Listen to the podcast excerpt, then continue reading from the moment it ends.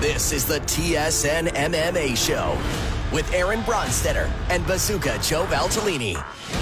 Adesanya ascends to the top of the middleweight mountain. Dan Hooker gets a statement win over Al Iaquinta. Joanna and Waterson look to determine perhaps the next strawweight title challenger. Cain Velasquez shifts his attention to pro wrestling, and we are joined by Tim Elliott, who competes this weekend against Deiveson Figueiredo at UFC Fight Night in Tampa. Thanks to those listening to the podcast or on TSN Radio in Toronto and Ottawa. You can subscribe to the podcast anywhere podcasts are found.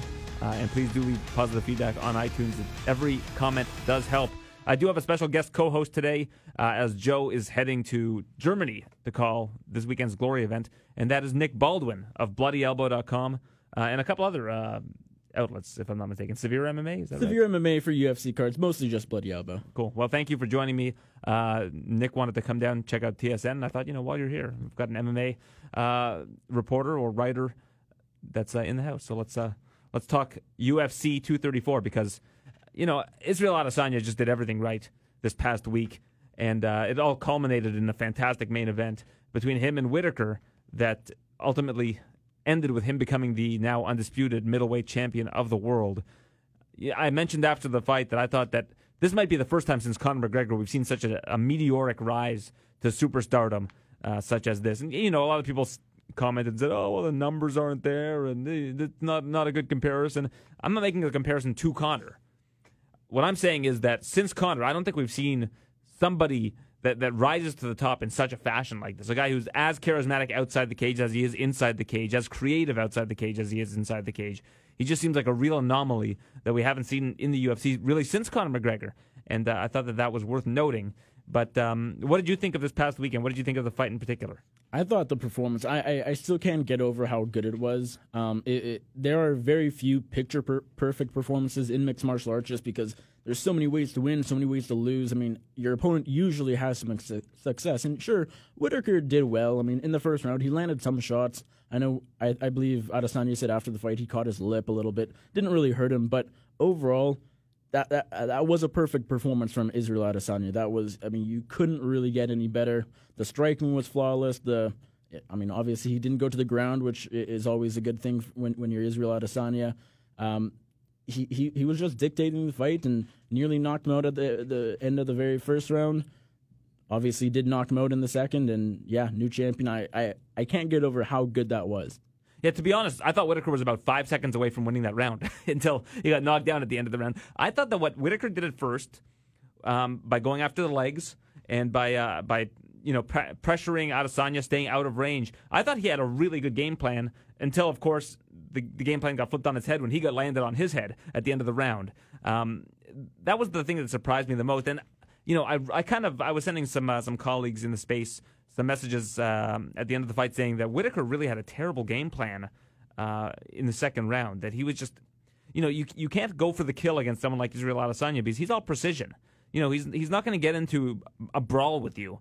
He's going to pick his spots. He's going to find, um, you, you know, the best place to hit you, and he's going to, you know, for every one shot he takes, he's going to get hit you with two. And if you're unprepared for that, or you don't think that's going to work, uh, and probably won't work against someone like Adesanya, you're going to lose.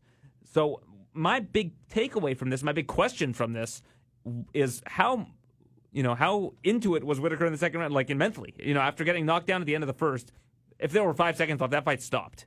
He was he was basically done. Yeah. But you know, the horn went.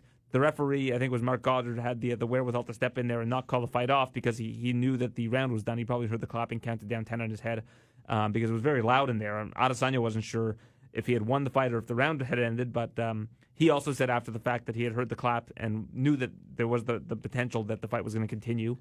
Um, so that was the thing about it is like, how much do we really see what Whittaker's game plan might have been beyond that, you know, point of peril at the end of the first round? That's the big question mark and takeaway I have for this. But if that was his game plan, he executed it poorly. It was the wrong game plan, and it, fed right into the strengths of Israel Adesanya. Um, I will say that obviously Whittaker handled it very in a very classy manner, but I think for the UFC that uh, you know in terms of business for them, this is a great thing to happen for them because I think Israel Adesanya's star just continues to rise. I think he you you can already say he's a star. He he's certainly going up. I mean, it, obviously Conor McGregor, should he be active in, in, the near future, he's the biggest star in MMA history. But Israel Adesanya, I don't know if he ever gets to that level because I don't know if really anybody can get to the level of Conor, but he's right there. He he can be bigger than the Daniel Cormier. He can be maybe even bigger than the Jon Jones. It, maybe Khabib also. Like he he has that. Um, I just something about him that that sort of sparkle in his eye where people whether you like him or you or you don't, I, I, think you're drawn to him, and his fighting style can't be any more fun to watch. So I think, I mean, A plus for Israel Adesanya, just the the performance, who he is.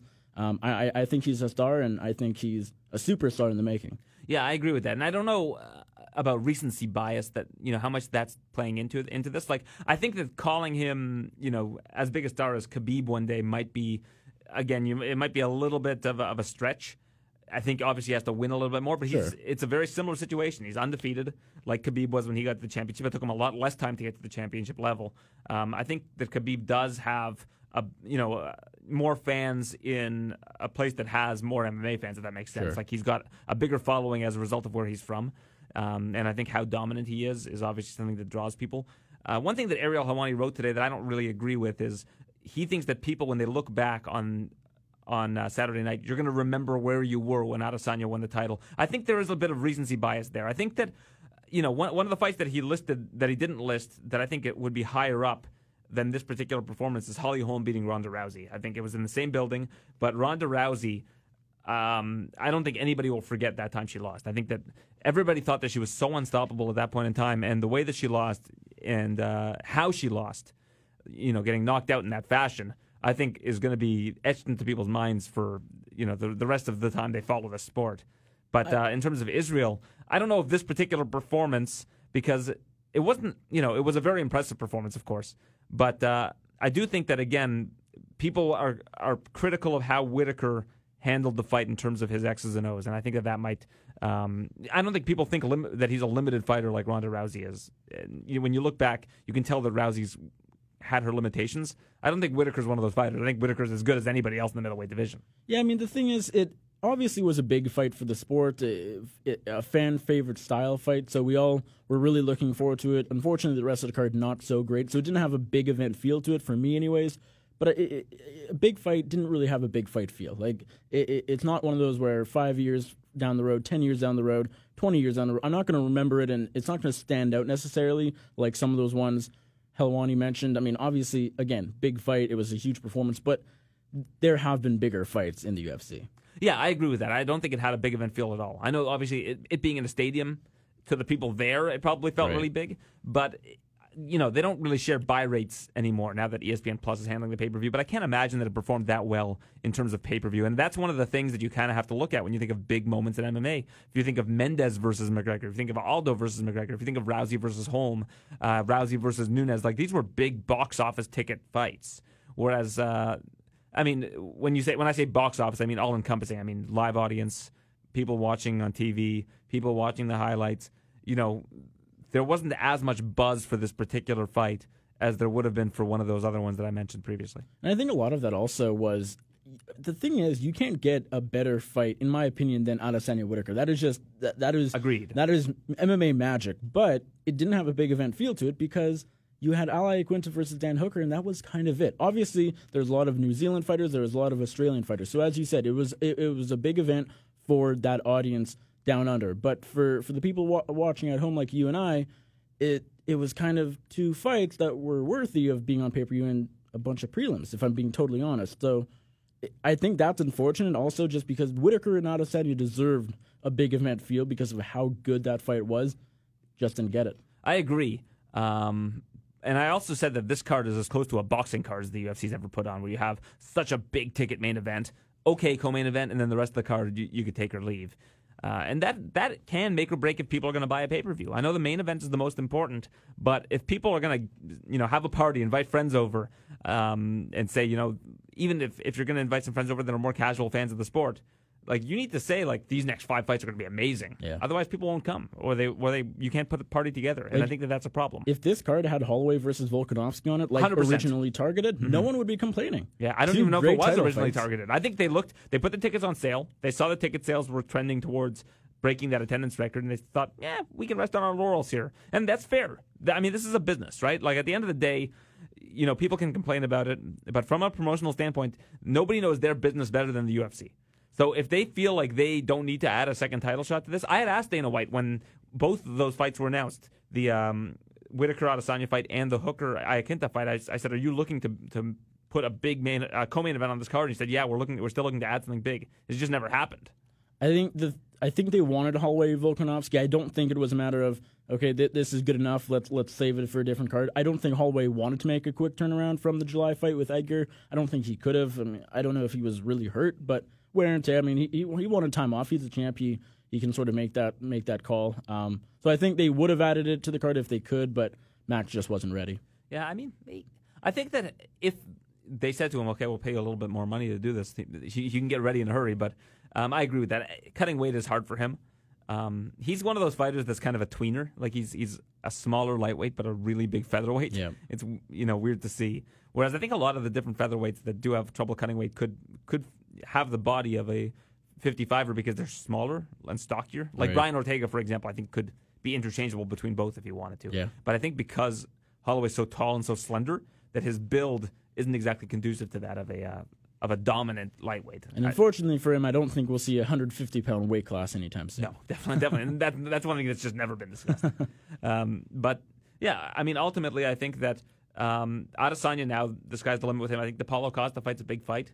Um, I think that Paulo Costa as another undefeated. How many? How often do you see undefeated versus undefeated at the championship level? This is the second time, according to MMA Junkies Mike Bohn. The first was, I believe, Machida and Rashad Evans way back in a long time ago. Well, there you go. You have the answer for me. I, th- I would have thought it would be more frequent than that. I think there may be a couple women's fight also, but men's title fights. This is the second. I guess Joanna Esparza, I think, had lost before Joanna and Esparza had fought. But yeah, I mean, Nunes had a, a share of losses early on in her career, and she's been the champion for a long time. Uh, Rousey, maybe. I don't think. Like, I mean, Tate was obviously had a loss Rousey to? Rousey. Right? Rousey and Holm would have been undefeated Yeah. versus undefeated, right? That's a good, that's a good call. Yeah. Okay. So it's not not just that. I guess maybe in men's MMA. Men's MMA second one. Wow. So Second one super ever. rare. Wow. That's Yeah. incredible. That's a great stat. Mike Bohn is full of great stats. I don't know how he does it. I it. love a great stat.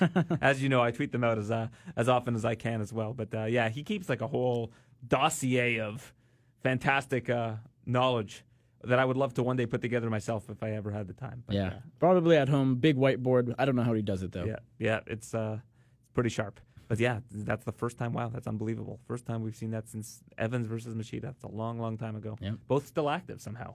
But uh, Somehow. yeah. um, but that's uh, yeah, that's very interesting, and that's going to be a fun one because I think that Paulo Costa um, is, you know, I, I think that Adesanya is probably a bad matchup for Costa, though.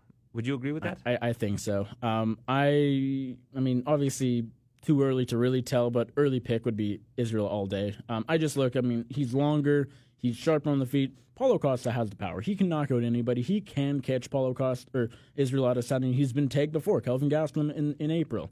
Um, but that's what he needs to do to win. I, I don't think he can outpoint Adesanya on the ground. I mean, I, I don't think that fight goes to the ground. Maybe he could just sort of strength his way, you know, strongman his way into a grappling match I, I, with with Israel. I don't really know, um, but as far as on the feet, Israel would outpoint him. Costa would have to finish him. hmm I agree with that. Um, and then when you look at uh, that particular matchup, um, I think that Costa, uh, from a technique standpoint, because he's kind of sloppy, I think that Adesanya is going to look to take advantage. Uh, Adesanya was asked after the the event about which middleweights have impressed him, and he said Jared Cannonier was the name. I think Jared Cannonier has impressed everybody. I don't think anybody Uh, thought yeah. that he could really get to this upper echelon of the division so quickly. Well, it, it's pretty crazy because he two two losses in a row at 205. Granted, they, they were to top competition. Dominick Reyes and Lon- Jan Blachowicz who are now two of the top five light heavyweights in the UFC. But after that, we weren't really sure what was next for him. I mean, he, he would always be in that sort of area, barely cracking into the top 15. But he, he dropped yet another weight class and 3 0 at middleweight. Jack Hermansson just, just last week, two weeks ago. Um, yeah, he, he has looked really, really phenomenal. And at, at this point, I'm not here to say that no, Jared Cannonier can't for a title, fight for a title, or, or he can't even win the title because I didn't think he'd get here. So who knows what, what you know where how far further he can go. How interested are you? Give me a number from one to ten in Jon Jones versus Adesanya as a fight. I, I really like the fight, like eight or nine. Okay, 'Cause Yeah. I'm, I'm at like a three. Okay. You don't like the fight? No, I don't like it from a business standpoint, and I'll explain why. I've stood next to both these guys, and Jon Jones is considerably bigger. Like Jon Jones should probably be fighting at heavyweight. He'd be a kind of a smaller heavyweight, but he's a big guy. Whereas I don't even think Adesanya walks around at 205. Well, Um, he weighed in at like 183. yeah, I think. 184 that was the official 184? weight, but he said he was Okay. 183.6 that morning. Yeah. Like he's not a very big middleweight. And if you're going to build a guy up, 28 years old, I understand that the best way to build him up into a superstar is to have him beat Jon Jones, face Jon Jones, beat Jon Jones. But what happens if he loses? Like if he loses to Jon Jones, and I imagine that the line on a Jon Jones Adesanya fight would probably be somewhere along the lines of minus 350 for Jones, if I had to guess. I mean, Sure. I don't know if you agree, if you think it's that lopsided or not, but you know, I understand that his striking against Jones would be an interesting thing to see. But if Jones takes him down, it's over. Like uh, it's pretty much over. Yeah. Jon will be so much bigger than him, and he has the wrestling acumen to do that so easily. Um, so that's that's why I'd be a little bit scared to book that if I was the UFC. Like I think if you're going to build this guy's star, wait until 2022, 2023 when Jones is a little bit older and see if he can get it done then. Honestly, I I mean, I, I did say eight or nine. I'm excited for it, but I, I don't think it'll happen if, if I have to say, um, just because Adesanya has just won the middleweight title. Yeah. I think he'll want to defend that once or twice. He he strikes me as the type of guy who, although he wants multiple belts like a lot of other champions right now, he is also going after n- not a record uh, of title defenses, but he he wants to sort of clean out the division a little bit. Um, Jon Jones, I think, by the time Israel's ready to move up to 205, if that ever happens, he'll be at heavyweight already. I mean, these guys are just in different parts of their career. I don't know if they'll ever line up. I, I would like to see it, um, but as you said, Jones is way bigger. And uh, as I think about it, it might kind of look like Gegard Mousasi versus Rory MacDonald, Right. where That's a good comparison. going into it, we're so excited because it's champ versus champ, and we think it can be competitive. Then all of a sudden, Mousasi's just so much bigger and dominates him. So that could be what it kind of turns out to be. On paper, I like it a lot. I think Israel could give him some problems on the feet, but I think the size advantage would would really come into pl- come into play. Yeah, and you mentioned that fight, and that was a 15 pound gap. This is a 20 pound gap. Yeah. So we're talking an even bigger gap.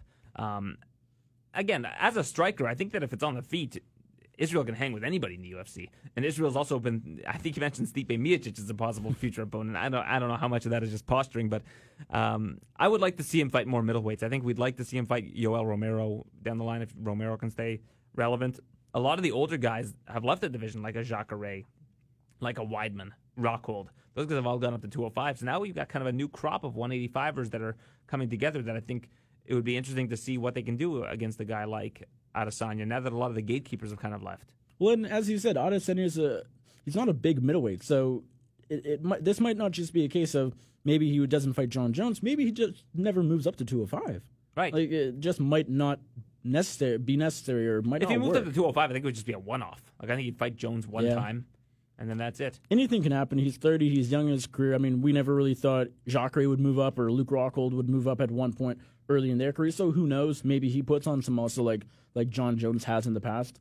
He could fight a 205. I, I'm sure he'd do well. But as I think about it, yeah, Jon Jones, that that might be one sided. Yeah, so that's why my my enthusiasm for that fight is kind of tempered. I know a lot of people are eager to see that fight; they think it would be good, but I just don't know how, what kind of impact it would have on the sport if that happened and, and it was as lopsided as I think it would be. I mean, Israel's good at proving people wrong; he's done so Yeah. since coming to the UFC, but that might be a little bit too big of a mountain to climb. If if you could somehow increase Israel's size to, to Jon Jones, if they're the same size, that'd, that'd be a heck of a fight. I would love that fight. But unfortunately, this world doesn't work like that. I want to see how Dan Hooker does going forward. At the kind, I think there are a lot of really good matchups for him at 155 to kind of get over that hump. Th- uh, this was obviously the first step to getting over that Yeah. is beating a guy like Al Iaquinta. But he's got the frame for 155. That's going to be tricky for people. He's taller. He's faster. He's still very young. He's still like in his late mid to late 20s. If I think he's 27 or 28. So there's still a lot of room for growth for Dan Hooker. And I thought his performance against uh, Al was very impressive. I, I I was really impressed with Dan Hooker. I, I picked him, but in my mind, I, I just kept seeing Iaquinta being that super gritty and super tough guy, kind of like the guy we saw in the Kevin Lee fight, the Donald Cerrone fight, even though he fell short. Even in this fight, to an extent, I mean, he was Yeah. he was battling He back. was he was bloodied up, uh, he- but he wasn't you know backing down. And I, I, I kind of thought he he would be able to chop up Hooker, but he, he did not. Dan Hooker came forward. He was sharp on the feet. He was quicker. He was just more active. He looked really good in this fight. And Galdo Dustin Poirier, I like that fight a lot. know a lot of other people said Paul Felder. Paul Felder one actually makes makes a lot of sense just because they're they're both in very similar spots. There, Paul Felder just beat Edson Barboza, a big win. Yeah. Who's beaten um, Hooker? who was beaten Hooker just recently too. Um, and, and then of course you have Hooker just beat Iaquinta. So they both Iaquinta and Felder have gone. Felder and Hooker have both gone over that hump, and uh, now they're borderline borderline top five, certainly top ten lightweights. And uh, I, I think the winner of that could move forward to, to really you know be in a title eliminator per, eliminator perhaps. Yeah, there are kind of two tiers of this division. You've got Yeah. you've got Khabib, Tony, Gaethje, Conor McGregor as kind of that top tier, and, even then- Poirier. Yeah, and Poirier's got to be another two. That's right. I don't want to forget him. You, you tend to forget people after they've lost a fight for whatever reason. Um, and then you get that kind of next tier. You got Felder, you got Cerrone, you've got Yeah. uh, Hooker. Um, you've even Barboza. I think is still kind of you know in that mix because I thought that I actually thought that Barboza beat Felder in that fight, and I think a lot of other people did as well. Um, so that tier is kind of a, a good tier as well. And Kevin Lee is going to try to get back into that tier if he can beat Gregor Gillespie, and vice versa. If, Yeah. if Gillespie beats Kevin Lee, you got to consider him to be somebody who's close to that second tier. I agree. Um, I yeah, this is why lightweight is so good because they're just when when guys like Paul Felder and Edson Barboza and Iaquinta are part of that second tier. Those are like the second or third best lightweights in the UFC. That means this division is stacked. Joanna versus Waterson main event uh, this weekend in Tampa. Now, I'm going to say this with the caveat that Tatiana Suarez has still not really gone back to full training. She's still nursing a neck, neck injury.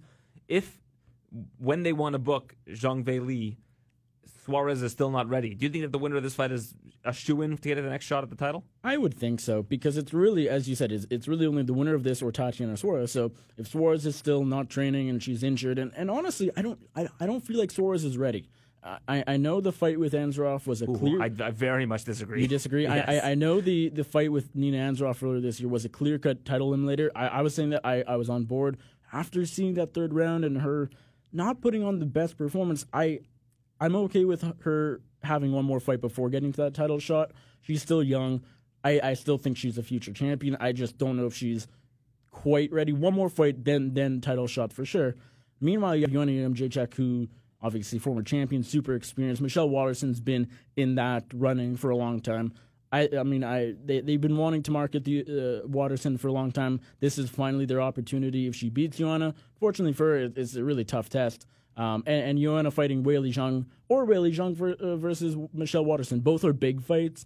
Um, if that both it, of them have turned down in the past, which is the Yeah. kind of ironic thing about it. yeah, i i it's interesting that they didn't feel like Weili Zhang was a big fight, and now she's a champion, now and now they now Yeah. that's who they're chasing. So I, I think if you put that in Poland or China or or, or, or really anywhere, I, I think both of those are big fights. I think the winner of thi- this fight on, on on Saturday fights Weili Zhang. I, I would love to see Joanna versus Weili. I think Yeah. there's no better way to build up Weili than to have her defeat someone like Joanna, and I think there's no better way to get Joanna back on top than to have her obviously challenge for the title. And I think Joanna is still a problem. Uh, you know, people I think have forgotten about Joanna, but when you look at who she's lost to, it was Rose that first time got knocked out, bad knockout.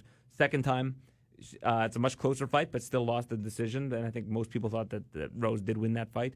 Uh, a win over Tecia Torres, and then uh, a loss to Valentina Shevchenko, which I mean you can't really falter. She's moving up a division against somebody who I think is going to dominate that division for quite some time. Yeah, Um, so you know, people can look at that resume and say, "Oh, she's one and three in her last four, but you gotta look beyond the resume. You got to look at what she did to Jessica Andrade, who was very recently the champion. You got to look at what she's done to all the others that she's fought before then. Like th- these were dominations.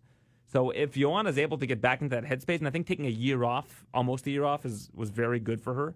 Um, I'm I'm very eager to see what she's able to do here against Waterson, and I, I have a feeling she's going to be able to show that same dominance that she had shown in the past in this particular matchup. and we see in the strawweight division particularly, uh, styles make fights. MMA math doesn't work. I mean, you had. Joanna beat Andrade, who beat Nami- Namajunas, who beat Joanna. I mean, Yeah. who knows what can happen? I, Joanna Jedrzejczyk, matchups. She, I mean, she might lose to Rose, but she she could very easily beat Andrade if they ever fought again.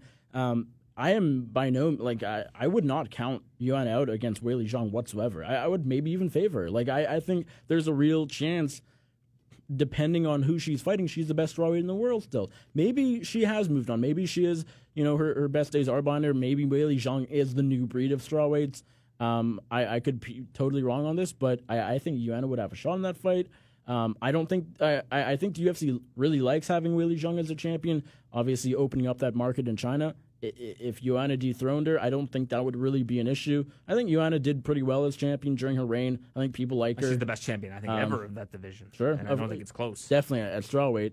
Um, and and yeah, so I, I think the winner fights fights uh, fights Weili Zhang, and as I said, I, I like both of them, and maybe even maybe they beat Weili Zhang. Who knows?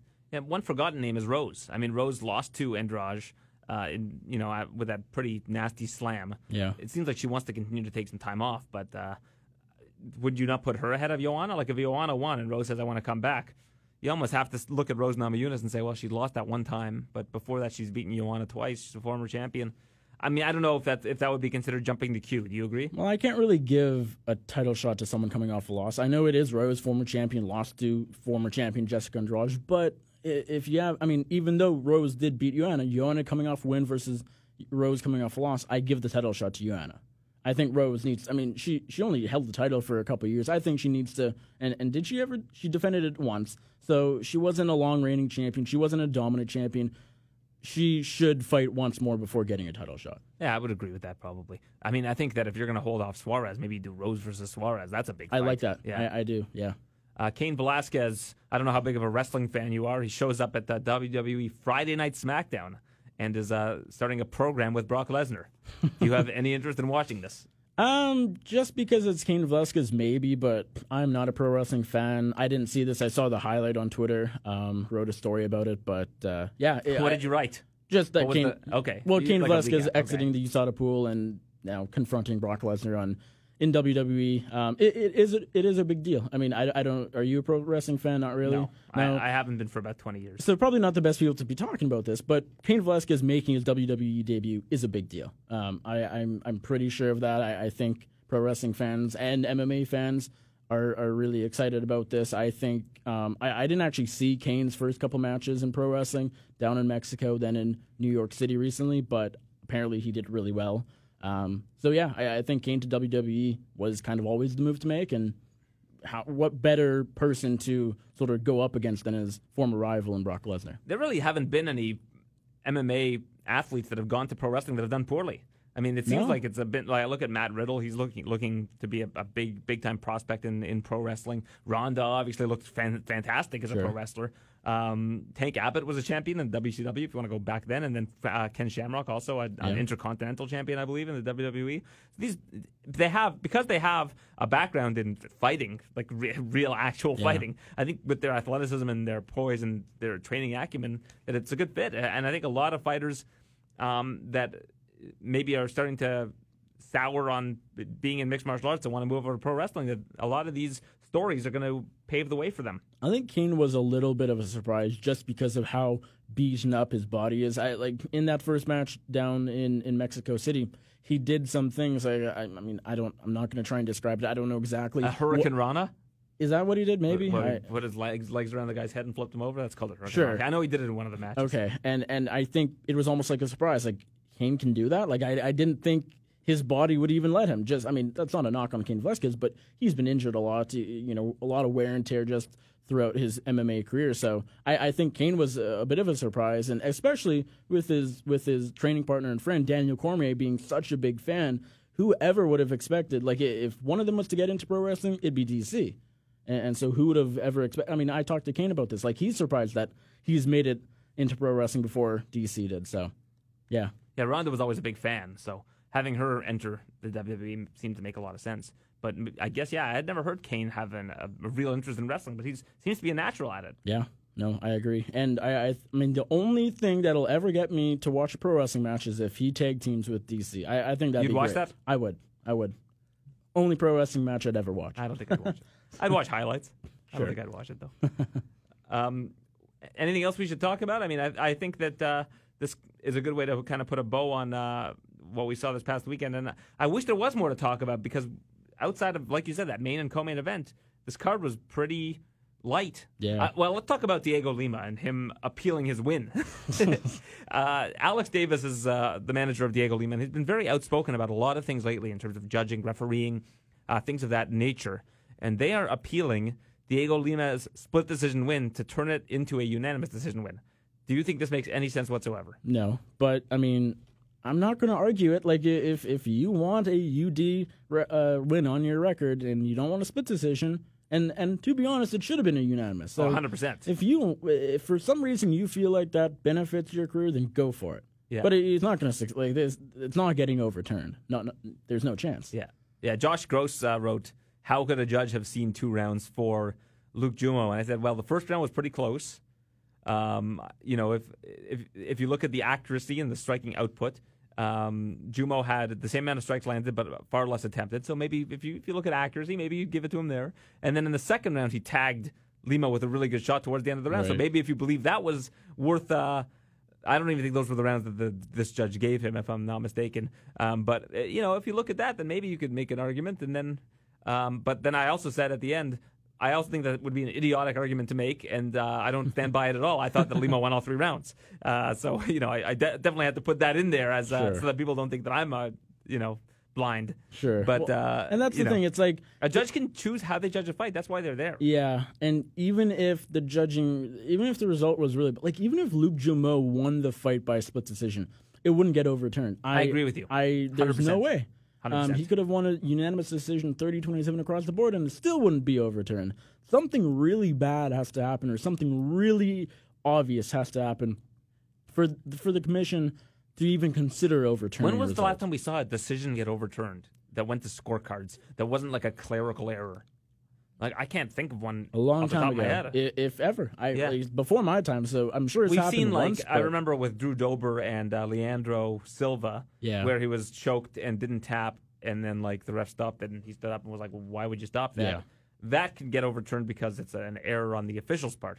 But in terms of a judging error, I, I can't think of a single time where we've seen. Commissions always give judges the benefit of the doubt, as they should. Like they they are professional judges. They're due to do. They're there to do their job. And yeah, I mean, they're no nobody's perfect, and th- we've seen worse decisions. Uh, Luke Jumeau won that fight.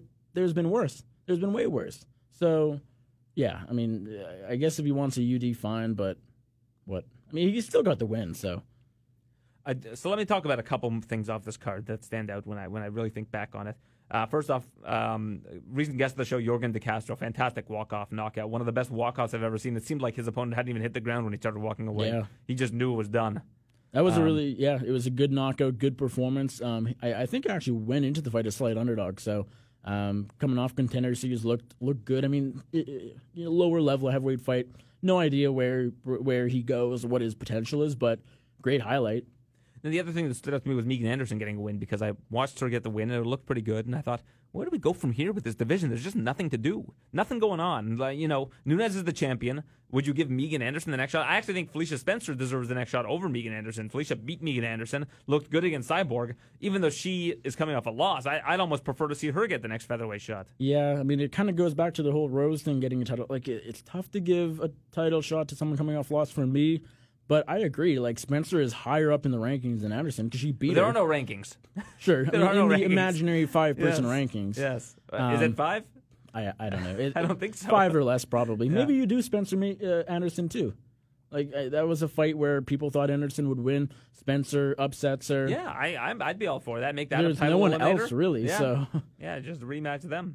and then the winner fights Nunes. I guess. Yeah, I'd be for that. What a, I mean, what a great division this is. yeah, I mean, this Zen Zo- uh, Dos Santos is a legit featherweight at least. It was like Yeah. to see them sign a legit featherweight to take on Megan Anderson. They were about the same size. Megan's really tall. I think you've seen Megan in person before.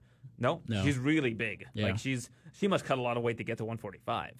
She's probably like almost a legit six foot, like big frame. yeah, I think six one. I remember seeing Yeah, on the she's, table she's tape. quite tall. So, um, you know, these it's it's good to see them signing featherweights, but they need to sign more and actually have a division here if they actually want to legitimize Nunes as a two division champion. Because to me, obviously, a win over Cyborg legitimizes her as a champion, but as a defending champion, taking on a, a field of three people, eh.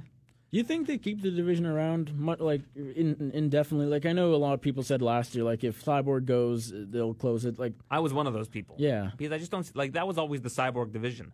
And if Nunes, I think that one of the reasons they want to keep it around is because the bantamweight division is also shallow. Like who from the bantamweight division, you know, I I can think of obviously Dur- Durandam is getting the next shot, but Kaylin um, Vieira, Vieira hasn't. Is it Kaylin? Caitlin. Caitlin Vieira? Yeah. Ketlin Vieira. Ketlin Yeah. Vieira. Um, she hasn't fought in like almost two years. Yeah, I don't. I, I don't even know why. Like w- I- injured, I guess. But Yeah, she's been injured. So okay. like I think that's probably the reason why they want to keep this featherweight belt around is because there's just not a whole lot of challengers for Amanda Nunes. Period. Yeah, I think they probably wanted to put Aspen Ladd over de Randamie, but that obviously just didn't go that way. Yeah, you can't really give a title shot to someone who off a, off a loss like that. Yeah, I mean it's it, it's unfortunate because like it makes sense to keep the division around, I guess. And honestly, like I'm not gonna sit here and say like they should close because then the out of the division because then that you know loses jobs for Megan Anderson and hundred Felicia. Spencer. So if they want to keep a six person division around, it it has no You impact. keep on- adding more people to this division, Nick. Yeah, you you keep No, I'm saying you are. yeah six, now six. seven. I think it's Um, probably four. probably four or five. Yeah. Um, Because Leah Letson, I know, is now back at 135. Chiasson fights at 135. Chiasson looked like she could have been the next contender, and then she lost to Lina Länsberg two Yeah. weeks ago. Yeah, I mean they it, again if they keep around the featherweight division, I, I'm I'm okay with it because Megan Anderson and whether I mean whether she's fighting at 45 or like having her fight at 45 over the weekend had like that wasn't a negative. So there's no reason to get rid of the division really, but it yeah it, it it's a five person division. What what can I say? Absolutely. Um, this week, as mentioned, UFC Fight Night in Tampa. Um, after this, do you want to make a pick with me? Sure. Okay, you're going to sub in for Joe. It's not going to affect Joe's record. And Joe and I are both coming off a win this past week. So, you know, pat on the back for us. Finally, I broke my, my losing streak. but Joe had uh, Israel Adesanya. I had uh, Brad Riddell uh, parlayed with Jake Matthews. So, smooth sailing for both of us. Um, but uh, before we get to that, we're joined by Tim Elliott, who's facing Deiveson Figueiredo this weekend at UFC Fight Night in Tampa. A really, really good card on paper. I think there are a lot of really good matchups here. Uh, and uh, he joins us now on the TSN MMA show. Ladies and gentlemen, it's time to introduce this week's guest. I'm now joined by Tim Elliott, who faces Deiveson Figueiredo in his return to flyweight this weekend in Tampa, Florida. So, Tim, uh, how happy are you to be back down at the flyweight? It looks like this division's got a, a, a little bit of a fresh breath, breath of air. Uh, you know, I, I wouldn't say I'm ecstatic about being back down at flyweight. I'm happy to be able to fight again. Um, I'm I'm really excited that the division is sticking around, and uh, you know, I'm happy to be a part of of that of a part of uh, the division staying around. So uh, you know, I'm excited about that, and I'm excited to get back in and fight again. You've been uh, on the shelf for about two years. You said you're excited to be back in there. What's prevented you from fighting? Uh, I tore every ligament in my in my knee, uh, ACL, LCL, MCL, PCL, and meniscus. So uh, I had a complete knee reconstruction, and uh, actually, it's it's probably been a long time coming. I think it's been slowing me down for a while. So you know, I got a totally brand new knee now. How'd that happen? Did that happen in training? Uh, I was grappling at a, a Naga grappling tournament, actually. And the whole thing just popped? Yeah, I took a kid down and he locked me down. It, it really it didn't take anything. It, it came out super easy. So uh, I think I think there was some damage already done, and I think it just was on its last uh, last limb there. So uh, it's all fixed up now, though, and I'm I'm cleared and feeling good. Now, How's it feel? Does does it feel like you're you've got like basically a new leg? Uh, yeah, man. Uh, more than anything, uh, just taking that time off. This was was the first time I've ever taken any real time off.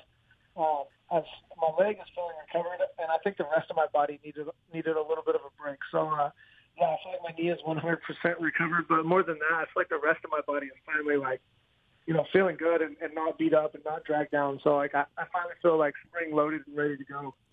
You mentioned you weren't particularly excited about going back to flyweight. Is that because of the weight cut? Uh, not necessarily the weight cut. I'm, I'm just. It doesn't matter what weight. I'm just excited to be back and fighting. Um, but I'm really excited that the division is sticking around. You had a very competitive fight with Demetrious Johnson, who uh, no longer is with the UFC. But when you saw the fight with Henry Cejudo and, and him losing in that fashion, um, you know, over the course of five full rounds, were you surprised by that outcome?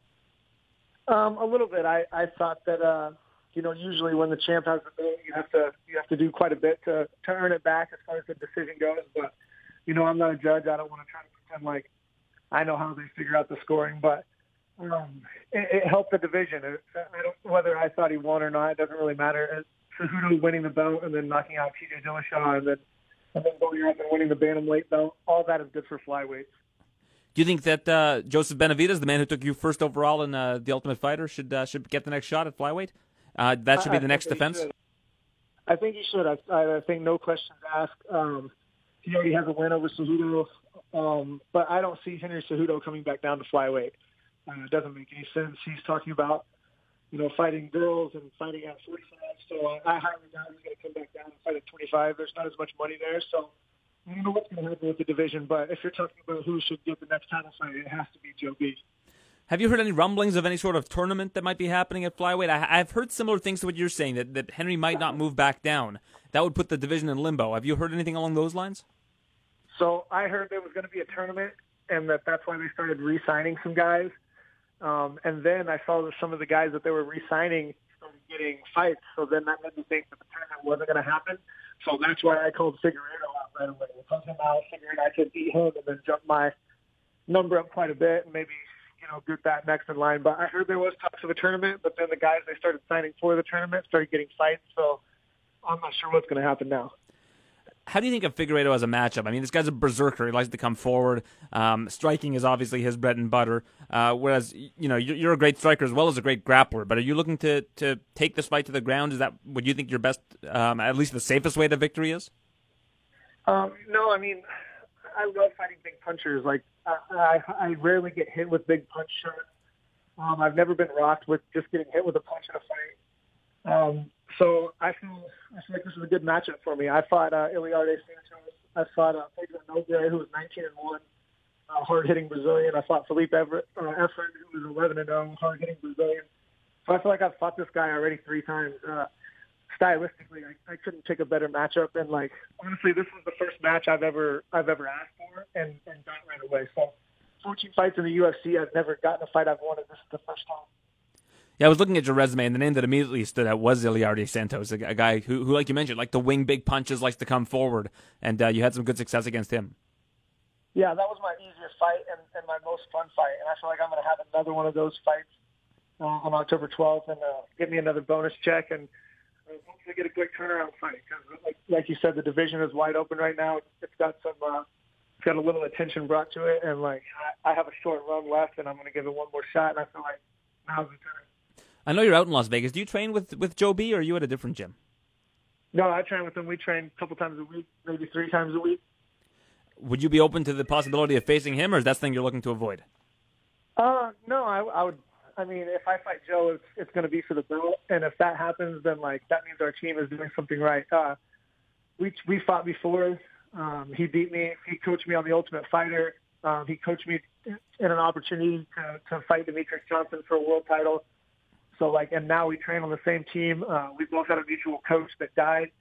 Um, if me and him were able to fight each other for a world title, I mean, that would be best case scenario for our team and, and for, for both of us. So, like, yeah, I think we would both be open to it, and I think we would both be honored to have that fight. I feel like people who know well, know Joe well, uh, are the toughest opponents uh, for Joe. Or sorry, that that Joe is the toughest opponent for them because Joe is like the nicest guy on planet Earth. He is, and, and honestly, he's he's helped me out quite a bit. Um, you know, taking me under his wing uh, at the Ultimate Fighter he's the guy who introduced me to Robert Follis, who is the reason why I'm here in Vegas and like, the reason why I have the bullpen that I have now and the team that I have now. So um, I feel like Joe had a lot to do with the, my career, kind of, you know, because I was fighting for the UFC, and then I feel like Joe had a, a little bit of help in resurrecting my career. So it feels like those who uh, were coached by by Coach Follis had a really deep connection with him. Have you been able to get that kind of connection with another coach since? Uh, you know, I really have. Uh, I had a connection like that before with uh, James Krause, just one of those guys who was so smart with everything that he did and like just blew my mind on a daily basis. I I had that with James Krause, and then I had that with David Follis, and then you know now I'm working with uh, Coach Casey Holstead. He is uh, he owns uh, 10th Planet Jiu Jitsu here in Las Vegas. I'm like he's just more than even like an MMA or jiu-jitsu coach. Like he's just somebody I can I can talk to, and like he, he's not going to steer me wrong no matter what. He's going to let me know you know, what he thinks. And, uh, yeah, I've been lucky in that sense, but I've always had that. I've always had really good coaches. Everything that I I've been super lucky on that. And I've always had good coaches and good training partners. All right. Well, um, good luck on, on this fight. I, I, do want to mention one last thing. I, I have to call your girlfriend Gina's phone to get a hold of you. You lost your phone. What happened? Uh, she was sparring. Uh, her and Jessica and I were sparring at the gym, and it died. And I set it down somewhere, and then that's been like two months ago, and I just I never and got another one. I, I, I kind of enjoy not having a phone. I, I know she hates it because she takes all my calls, but um, it's been really good for me to, you know, this this camp, this last few weeks, I've just I focused only on fighting and, and myself and my daughter and, and you know, my girlfriend, and it's just it's been an awesome few months. So I'm just never going to sign again. I was gonna say two months without a phone. That, but you, you, probably shouldn't go back because once you go back, you'll get sucked back into the vortex. Like I, am guessing if uh, I if I tag you on Twitter, it probably will not get retweeted or anything along those lines. Uh, no, I got a I got a little iPod. I can I can check my social media. One of those old iPod touches. Oh yeah. Man, things still ticking. Well, good good for you for being able to maintain that device for for this long. I can't keep track of a phone, but I got an iPhone. All right, Tim. Well, best of luck this weekend in Tampa. Uh, hope to see you uh, have some success against uh, Deiveson Figueiredo. Hey, thanks for the time, sir. All right, that was Tim Elliott on the TSN MMA show. So, uh, again, solid card UFC on ESPN plus 19. Joanna versus Waterson. Uh, I like this card a lot. Again, I think that there are a lot of really competitive matchups, and you can see that from the different odds that have been put on this particular event. Um, where are you leaning? I'll you, you can go first, Nick. If you, since you're the guest, you can make a pick. Yeah, I mean, I I'm going to go with the story bout between Mackenzie Dern and Amanda Ribas. Um, I had the opportunity to speak with Ribas before and after her last fight. It was a UFC debut over Emily Whitmire Second round submission looked really good in that fight. Mm-hmm. Um, she's a plus 115 underdog against Dern. And obviously, Dern, hyped up prospect, very good grappler, but she is coming off the layoff, coming off her having her first child last year, I believe. And I, I, I just feel like stylistically, this is actually a good matchup for Dern because Ribas is a, a grappler. So maybe this is a bad pick because maybe Ribas sort of, you know, uh, like I think Dern is better on the ground. So if Ribas' strength is on the ground, then maybe Dern does beat her. But I just look at Dern and think the layoff, having her first kid. Obviously, we have seen some fighters come back from a pregnancy and look okay. Alexis Davis still, you know, still is fighting and she's fine. I, I just think with the layoff though, and Ribas, um, maybe she surprises. Maybe she is as good of a grappler as Dern. Uh, obviously, Dern has the credentials, but Ribas did look really good. Uh, rear naked choke in her debut, as I said. Um, and on the feet, I think Ribas might be better than her also. At plus money, I like it. That's kind of like a t- coin toss fight for me. So if I can get plus 115 on the fighter who has been more active and who is coming off a really impressive debut, I'll, I'll go with her at plus 115 for Amanda Ribas. I think in terms of pure grappling, you've got to side with Dern. But in terms of MMA, it is a little bit different um, and could go in her way in that regard. Um, I'm going to go with the line that I thought – uh, that I would have gone with when it was supposed to happen, which I think was back in Edmonton, and that's Andrew Sanchez versus Marvin Vettori. Andrew Sanchez at plus 250 to me, I think, is just a way off of a line. I think that Sanchez's wrestling um, could be a, a, real headache for Vettori, and if I can ever get a wrestling based fighter with the kind of credentials that Andrew Sanchez has against a non wrestling fighter at this kind of odds, I'm, I'm going to take it. I, I, think that from a striking standpoint, he's not going to be as good as Vettori. I get that. I think that Vettori's got a lot of advantages in this fight, but not enough to justify this kind of a line. I think Sanchez at plus 250, and uh, the decision prop for uh, Sanchez is uh, plus 350. So that's worth looking at as well. But that that's where I would go for this particular one. I just think that the uh, the line is uh, is quite a bit off on this one. But there are a lot of really sneaky good fights on this. James they Vick are. versus Niko Price, Vick's uh, welterweight debut. Devin Clark against Ryan Spann, I think, is a really fun fight. Um, at that number, I actually like Ryan Spann quite a bit as well, minus 140. Uh, Figueiredo versus Elliott. We just spoke to Tim Elliott. That's a fun one at flyweight. Uh, two of the better flyweights uh, in the UFC, although there aren't that many of them to compare to uh, at this time. Uh, Andrews versus Meerschaert. Good, good fight. Meerschaert's coming off a really nice win. And um, Kron Gracie is a sizable favorite against Cub Swanson, which I think is uh, weird because I think Swanson, as a veteran in this particular position, might be able to overwhelm Kron Gracie. Just look at, looking at the experience, um, we'll have to see. But I, I also can't help but envision Swanson in those like deep Ortega chokes. but uh, again, at the same time, we're talking about a less well-rounded fighter than Ortega, and Ortega is, of course, in the upper echelon of that division. So uh, yeah, that would be my pick is uh, Andrew Sanchez. Is there a particular fight outside of the main event uh, that you're looking forward to on this card? Um, I really like James Vick and Niko Price. I, I think this is actually probably the wrong fight for Vick's welterweight debut. yeah, probably, like just, given the chin issues. Well, the chin issues, and I, I, I think Vick will look a lot better at 170. I think he should have made this move a long time ago. I think not having to cut those extra 15 pounds will will will really work wonders for him. But he's going up against a guy that either finishes you or gets finished. Niko Price is a madman. He does not care. He will go in there and try and knock you out, and he's willing to be, you know, to to go unconscious himself. And and so I don't think Vick goes in there. He's not a huge puncher. He's not a huge knockout guy.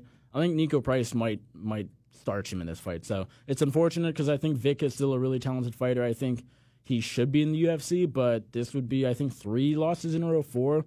And so just not the right debut for him, but stylistically could be exciting. Yeah, well, I'm interested to see what happens because Vick, I think, has, has always had the frame of a 170.